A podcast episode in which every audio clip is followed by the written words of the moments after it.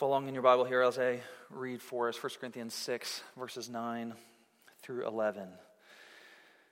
Do you not know that the unrighteous will not inherit the kingdom of God? Do not be deceived. Neither the sexually immoral, nor idolaters, nor adulterers, nor men who practice homosexuality, nor thieves, nor the greedy, nor drunkards, nor revilers, nor swindlers will inherit the kingdom of God. And such were some of you. But you were washed, you were sanctified, you are justified in the name of the Lord Jesus Christ and by the Spirit of our God. You know that identity has been and I think is going to continue to be quite the, the hot topic in our culture and our society. Everything is wrapped up right now in the discussions about who are you? Right? What is it that defines you? Is it outward appearances in whatever forms or whatever preferences or hobbies or things that you give yourself to, the, uh, the affinity groups that you align yourself with? Where does your identity come from? In what does it reside? And I think a part of our culture's confusion around identity it reveals what we worship. What it is that we look to to uh, provide us that source of identity is revealing something about what it is that we worship. It's showing, like, this is what I value above everything else. That I would say, I am chiefly identified by this thing. That's what you worship. As we come to our text this morning here in 1 Corinthians 6, Paul is eager to ground us in our identity. What is it that you are going to look to, and how is that identity going to go on to shape all facets of life? That's what he's doing uh, throughout this letter, right? That, that he begins 1 Corinthians in, in chapter 2, verse 2, saying that throughout his ministry to the church at Corinth, he has been eager to make nothing known but Christ and him crucified. And he continues through this letter to exhort this church, and, and by virtue of the inspiration of the Spirit, to exhort us how it is that the resurrection of Christ, the crucified Christ, who, of course, Paul would say, did not remain dead, but is in fact risen, as he gets to later in the letter, making that, that very point explicit. How is it that the crucified and risen Christ changes everything about who you are, about what you do, about what you give your time and energy and resources, money to? It's shaping all of our identity. The, the person and work of Christ shapes every aspect of life. So we see throughout the letter that from who it is that you regard as examples to follow, to lawsuits, marriage, to your vocation, sex, to, to food, church services, to where you spend your money, Paul is making the point through this letter that all of it, all of it is changed, all of it is transformed by applying the good news that Jesus has died for sinners and that he is now risen and reigning. So there is no facet of our lives where we are not to ask, how does the empty tomb change how I do this? How, how does it change how I wash the dishes, change diapers, pursue retirement? Whatever it may be, how does the resurrection change how I do this? Or how is it that the empty tomb changes who I am? How does it shape my identity? One commentator has put it this way theology for Paul, it's not an abstraction, but the application of the gospel to life in the real world.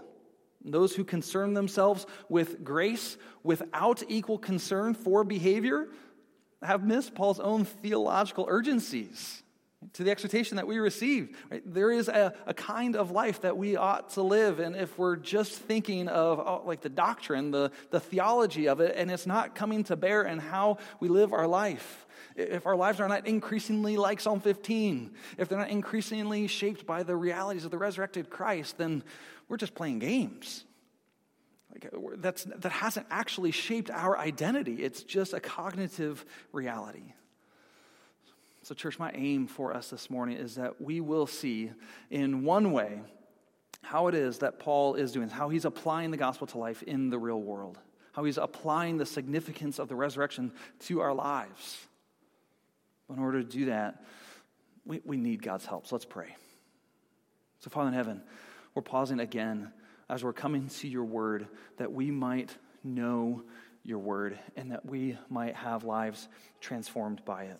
So, would you help us? Be, and we know that we need your help because the natural person does not accept the things of the Spirit of God, for they're folly to him, and he's not able to understand these things because they're spiritually discerned.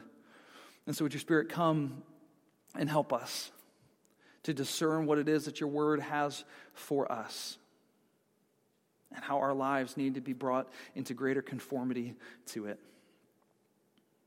It's in Jesus' name that we pray. Amen.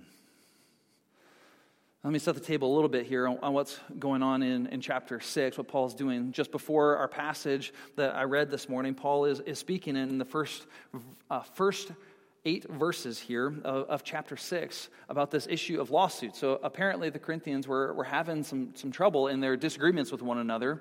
Uh, he primarily has in view here civil lawsuit kind of disagreements, right? He's not talking about criminal cases.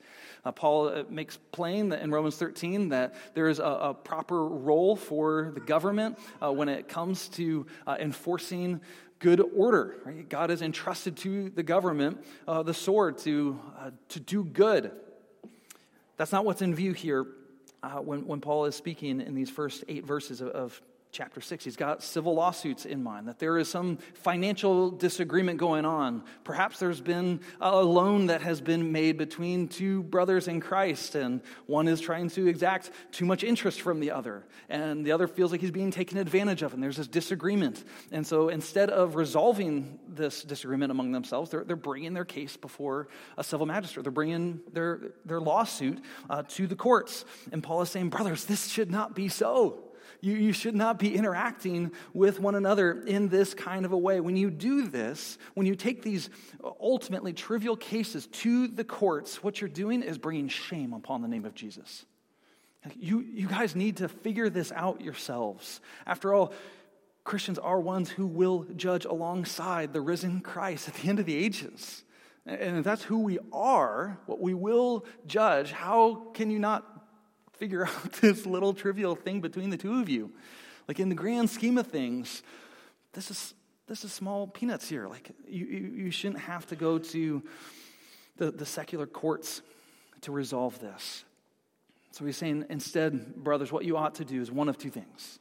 One, either handle it yourself, figure it out yourselves, take uh, these trivial matters and, and figure it out among yourselves, or even better yet, overlook it just overlook it, let it go. Right? It is better to go ahead and overlook the wrong committed against you by a, another confessing Christian than to bring this before non Christians and ask for them to decide between the two of you and, and thus bring shame on the name of Christ. That those who follow Jesus can't even figure out such things like these.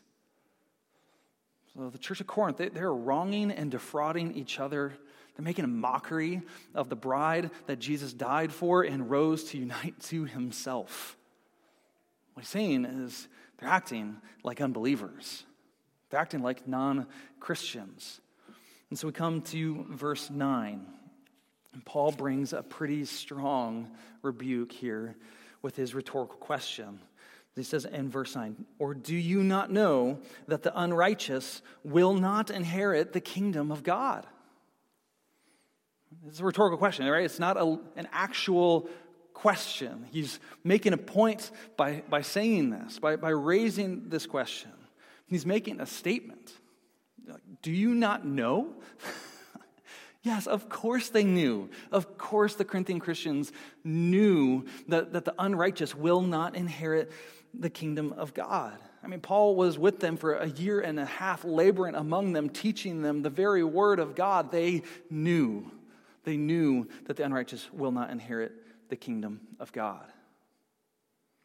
And yet they had failed to take that knowledge and, and press it down from their brains into their hearts and into all the corners and, and facets of life. Right? They, had, they had the theological point there, check the box, but it hadn't pressed into all aspects of life. And that's why Paul is driven here in verse 9 to warn them to not be deceived. Right? You guys aren't tracking here with it, is what he's saying to the Corinthians. You're not tracking with the, the implications of the gospel. And, and so you are in danger of being deceived. Church, you need to be on guard, is what he's calling them to. Because have no doubt about it. If your life is marked by anti God rebellion, if your life is marked by that kind of sin, you, you will not inherit the kingdom of God. You will go to hell.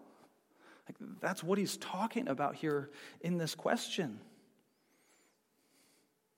The unrighteous who are marked by anti God rebellion, they're not going to inherit the kingdom of God, and God will send them to hell. And that's what he says to the church. Like, this is the warning he's giving to Christians that they need to hear, that, that we need to hear, lest we be deceived and, and thinking that, that our manner of life is just fine, that we can go on living however it is that we want not conform to the, the commands of Scripture at all. And like, hey, I prayed the prayer, I walked the aisle, I signed the card, I served in the nursery, I did all the things. Like, I'm good to go. But if you continue to walk in sinful rebellion against God, Paul's saying, you won't inherit the kingdom. There, there will be no hope of glory for you. You've been deceived. You've been deceived by your sin. And on the last day, Christ will sift you like wheat, and you'll burn like chaff. Like this is a warning of love. Right? This is a pastor to his congregation, not wanting this, this terrible destiny for them, but he wants so much more for them. He wants them to walk in the fullness of life. He wants them to have a hope in this life and in the next because of what Christ has done. He doesn't want them to be deceived. He wants them to walk in holiness. It's a, a warning of love. And he doesn't, he doesn't want you to be among them either among this category of the unrighteous who will not inherit life. He doesn't want you to follow after anti God rebellion. And that's why he goes on to provide this list that is recorded here at the end of verse 9 and, and into to verse 10. 10 examples. 10 examples of what your life ought not to look like. Right, so this is like the counterpart to Psalm 15. Here's what the, the blessed life looks like. Uh, if you are following after God, like here's, here's what your life will, will look like increasingly. But if you are not, if you are going headlong after sin, even though outward appearances might look wonderful, if you are giving yourself to these kinds of things, be warned. You're, you're being deceived. So when Christians take their trivial claims to the courts, or rather wrong and defraud other believers, rather than turn that proverbial cheek, Paul's saying that they look like the unrighteous. They're asking to judge their disputes. They look like the unrighteous who, who will not inherit the kingdom. But wronging and defrauding, those are, are not the only telltale signs of being among the disinherited unrighteous. That's why he provides this list that he does. And he's wanting us to see how all encompassing the life altering effects of Jesus' resurrection are. That's what he's doing with, with this list, with this sampling of other forms of deceitful rebellion. Right? The wronging and defrauding are, two uh, test cases of what it looks like to be among the unrighteous. And in this list, he's saying here are other ways that you can, can see that like this is this too would be exemplary of an unrighteous life that is in rebellion to God. And so this list, it, it is neither comprehensive that's not saying like these are the, the worst of sins, like these are, are all of the sins that the unrighteous do. And, it, it's not uh, that, the magnitude, that these are the worst of sins. So it's not, it's not comprehensive or the most heinous. Rather, what, what Paul is doing in capturing this list is leaving no area of life unchecked by the changing power of Jesus Christ. He's touching on, on all facets of life. And, and so the list, eh, he includes sin in the bedroom, sin in religion, sin in relationships, in work, in your life goals, in your social life, in your speech and demeanor. These, these sins are, are part of life that are, are both public and private. Sins that are, are personal and relational. Paul is saying that if your life, if it's marked by these kinds of things, if it's marked by, by fornication, by any such impropriety, whether that is carried out with another individual or by yourself with a screen or a so called novel, if your life is characterized or marked by stealing, by cheating people, businesses, or governments out of money, having one too many glasses of wine, of, of having despicable, filthy speech, screaming at your wife or kids, of being a stingy Scrooge, just miserly with your resources. If you are marked by these kinds of things, you will face God's eternal judgment.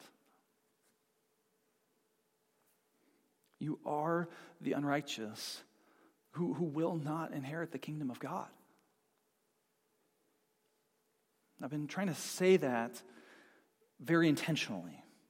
That if your life is marked by these kinds of things, right, if, if you are characterized by sins like these, if you go on making a habit of sinning in these kinds of ways or, or other kinds of ways, right, that's what's revealing about your identity, about the reality that you really don't know Jesus that the realities of the gospel have not come to bear on your life in a saving way, that you will not actually receive the kingdom.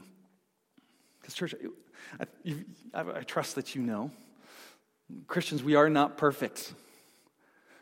You know one another. You know that you're not perfect, that you haven't arrived yet, that, that we still sin, that we still sin against one another, that there are, there's still sin in our lives that we are walking by faith to mortify and calling on the Spirit to help us, to strengthen us in it, and to change our desires so we don't love that thing anymore, but instead we would love Christ all the greater. Right? So, so we're not perfect. Christians are not perfect people. That's not the call that Paul is making for us in order to inherit the kingdom of God. That's not what he's after at all. That's not what I'm trying to convey. But what is necessary is that we have a life marked by faith in Jesus, a life marked by, by turning from sin, that when we see it come up, when, when we give ourselves to it, we, we turn from it in repentance and faith and follow after Christ and cry out in confession, Lord, help me, save me,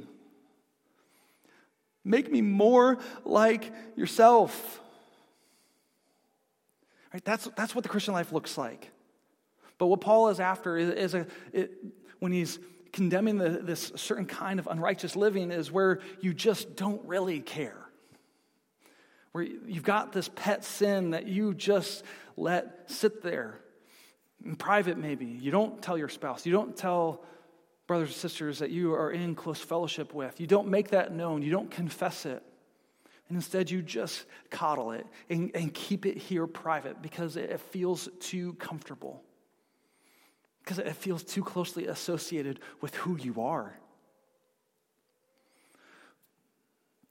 So it's not perfection, but, but progress that marks a Christian. And, and we must make progress, we, we must pursue holiness. But we don't do that uh, in a manner of earning. We, we make the effort, the faith filled effort, but it is not by earning that we will inherit the kingdom of God.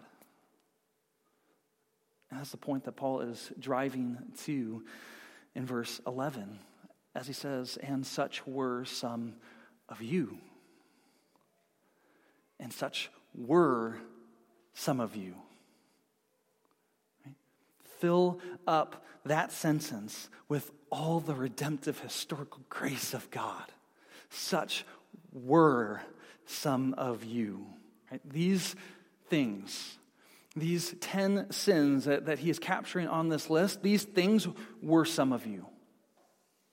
You, you gave yourself to these things. You were marked and identified by these kinds of sins. This is who you were. And, and other sins that aren't on this list, like those were the rest of you, right? It's not saying like uh, this list of 10 is it. And, and if you weren't uh, inclined towards a kind of sin that is referenced here, then like you're off the hook. Like, no, no, no. There's all kinds of other sins that, that mark the rest of us, that we gave ourselves to, other sins that we were.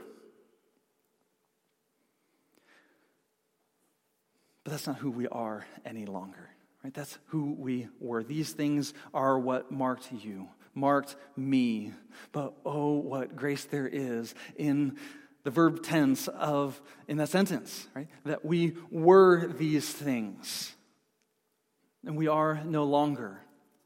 Paul's making the point that when you heard that God had taken on flesh, when, he lived a sinless life, when he died in the place of sinners, and when he rose again from the dead on that glorious morning, and when the Spirit of God came and overcame your hard hearted resistance, and you responded in faith and repentance, these things no longer defined you. These things are no longer you. Verses 9 and 10, this list, that is not you any longer. That's not where your identity resides. That that's not who you are. Right? It would be absurd to look at this list and think, okay, uh, greedy. It would be absurd to go on living the Christian life and be like, yeah, I'm a greedy Christian. Proud of it. I'm a greedy Christian. It's like, no. Like, you would never do that partly because right, that's not an acceptable sin in our culture. Right? I mean, like Bernie Madoff, right? I mean, the greed, like no one wants anything to do with someone who's greedy. We're all greedy to some degree. But it's not a, a culturally acceptable sin to, to boast about your, your greed. So you, you would never think of anybody saying, like, oh yeah, I'm a greedy Christian. What's the big deal? I'm a greedy Christian. Like, no, like that's not who you are any longer. That's not who you, you are. That's not your identity. That's no longer who you are. Such were some of you. You were greedy, but that's not you anymore. Because Jesus has died and, risen and transformed your life, you are made new. You are, are made righteous now. You gave yourself unrelenting to unrighteousness. But now, because of the resurrection of Christ, because the tomb is empty, you're new. You're transformed. You are changed. Your identity has been renewed. Or, or, or now, because of all of this that God has done in Christ through his Spirit, you, you don't need to defraud and wrong one another. You don't need to bring your lawsuits against one another. You can resolve your issues yourself because Jesus is risen. So that is who we were. That there's no doubt about it. If you can't come to terms with that reality, you're not going to come to terms with the gospel. That's who I was, but it is who I am no longer. God has done a new thing by making us a new people. And, verse 11 says that we were washed, we were sanctified, and we were justified. As you read that, you might think, like, uh, Paul, you've got your Ordo Salutis mixed up here, right? Like the justification didn't come last, you know, like you've got things out of order, right? And that's not what he's after. He's not after trying to, to convey the, the theological progress of, of salvation. That's not his, his point here. He's not trying to lay out how it is that we got saved, but rather, he's looking at a diamond from different angles to get the, the light glinting off in, in different ways, to glory in it in different ways. Right? He's not saying you were washed and then you were sanctified and then you were justified. That's not his point. His point is that Jesus saved a sinner even like me. Though I was like these things, I am no longer because of what God in Christ through his Spirit has done in me and in you and in all who set their hope and faith in Christ alone. So, so church, you were washed.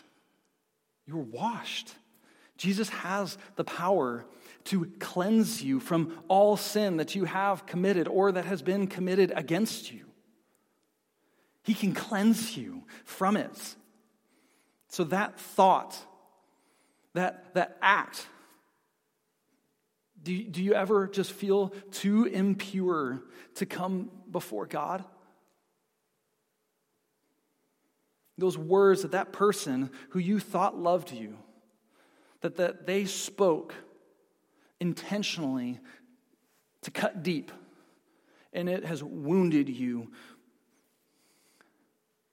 The person who you thought would take care of you, but the way that they, they touched you, or the way that they talked to you, and, and you feel tainted by it.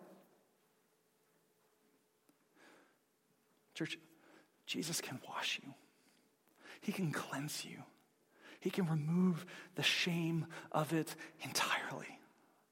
He makes you new. He purifies His bride, and He binds up those wounds. Church, you are sanctified. You're sanctified. Jesus has the power to set you apart from your prior way of life for his great purposes. Just because you gave yourself to a certain kind of life before Christ does not mean that you must go on identifying with that way of life.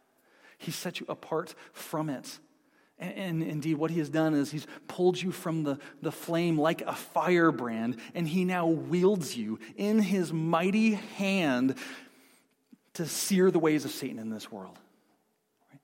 He sanctifies you. He sets you apart that you might go back even to the relationships of that prior way of life, that you might make Jesus known, that you might testify of the great redemption that you have benefited from, that you have received in Christ, that you were like that. You were that way, but you are no longer, and you have now been sanctified. You've been set apart for God's great glory and His purposes to make Him known that you might make disciples of those who presently will not inherit the kingdom of God. He set you apart for good purposes like that, church. And you were justified. You were justified. Jesus has the power to declare you innocent despite your guilt. He's pardoned you by suffering in your place and rising from the dead that you would not only be not guilty, but that you would be made righteous. Right? Not just that you would go free, unpunished, but that you would have the very righteousness of Christ, that, that positive righteousness would be added to you, and you would have the holiness of God. So, do you feel the weight of guilt pressing down upon you and crushing you? Maybe the, the burden of how you lived your life previously, or even the sin that you gave yourself to this morning, and the guilt just feels too much to bear. The hope of the gospel is that you are forgiven, the guilt is taken away. So if you hear the accuser standing over you saying, Cursed, cursed is everyone who does not abide by all things in the law. Is that you? Do you feel the accuser saying that to you? Well, Shane Shane wrote a song called Embracing Accusation. It is a wonderful theme. Embrace that accusation. You can say back to the accuser, You're right. You're right. I deserve curse because I cannot abide by all things in the law, but my hope is not in me to abide. My hope is in the one who abided on my behalf. He fulfilled the law for me, so yes, I deserve curse. But Jesus has taken the curse on himself by becoming a curse for me. So the guilt is gone, and you are justified in Christ. And verse 11 ends gloriously by pointing to how this wondrous reality is, in fact, brought about as Paul says, that this happens in the name of the Lord Jesus Christ and by the Spirit of our God. Do you, do you hear hear how it is that this has come about, the, the implicit Trinitarianism that, that Paul is teaching us here? That the, the triune God has done this work to, to take you from where you were without hope in this world, separated from God, alienated from the covenants of promise. I know you've been in Ephesians. Hopefully that sounds familiar. Right? And he has set you apart and made you new and put you in a new position so that now you were, you've been washed, you've been sanctified, you've been justified, and all this by the power of the eternal Father, Son, and Holy Spirit. The triune God has so worked to do this in you. This God, the, the, Father, He has pursued you by sending His own Son and Spirit so that you might be folded in to this eternal community of love that has forever existed between the Father, the Son, and the Holy Spirit, that you might fellowship with them, that you might be part of that relationship of love for all eternity. This is what God has done for you in Christ by His Spirit. It is this triune God who has made you sons and daughters of the kingdom co heirs with Jesus and beneficiaries of his Spirit. So, church, if you walk out this morning with just another notch in the theological belt, if you just have, like, okay, yep, that's the gospel, I know it, like, check, I'm ready to move on, and you go on giving yourself to the things that marked your prior manner of life, be warned. We need to pause and give thought to the reality of Jesus' resurrection and how that changes our lives. The things that we've given ourselves to, the idols that we've pursued. We need to ask ourselves how is it that I strive to find identity in something? Where am I looking to, to anchor who I am? Right? And that thing, it might be outright sin or it might be morally neutral. But when we elevate secondary things to be primary things, we lose both the secondary and the primary. When Christ is primary, we, we gain all. So, where are you striving to find your identity? Is it in the resurrection of Christ? Is it in who he's formed you to be? Or is it sin that you just can't seem to be rid of? So, if you're not asking yourself questions like that, right? If there's not even like a, a prick in the soul, like, all right, Lord, search me, know me. I know how desperately wicked and deceptive my own heart is. If there's not that inclination to, look, to, to be made known before the Lord, it's an indicator that you are dangerously close of being deceived by sin and not inheriting the kingdom of God. Church, please pause, reflect, examine yourself. Don't be deceived. I want you to be an heir of the kingdom. Jesus, he, he rose from the dead not to give good theology, but to form you into his image, to give you a new identity. So, Father in heaven, we need your help in doing this. There's no hope for us if you're not in it. Our hearts are deceptively wicked. And there's no chance that we will discern sin apart from your Spirit's work. Because in our natural state, in our flesh, we love our sin and we despise the Savior. And so we need you to come, O Christ by your Spirit and meet us and give us all that it is that we need. So help us in Christ's name, we pray. Amen.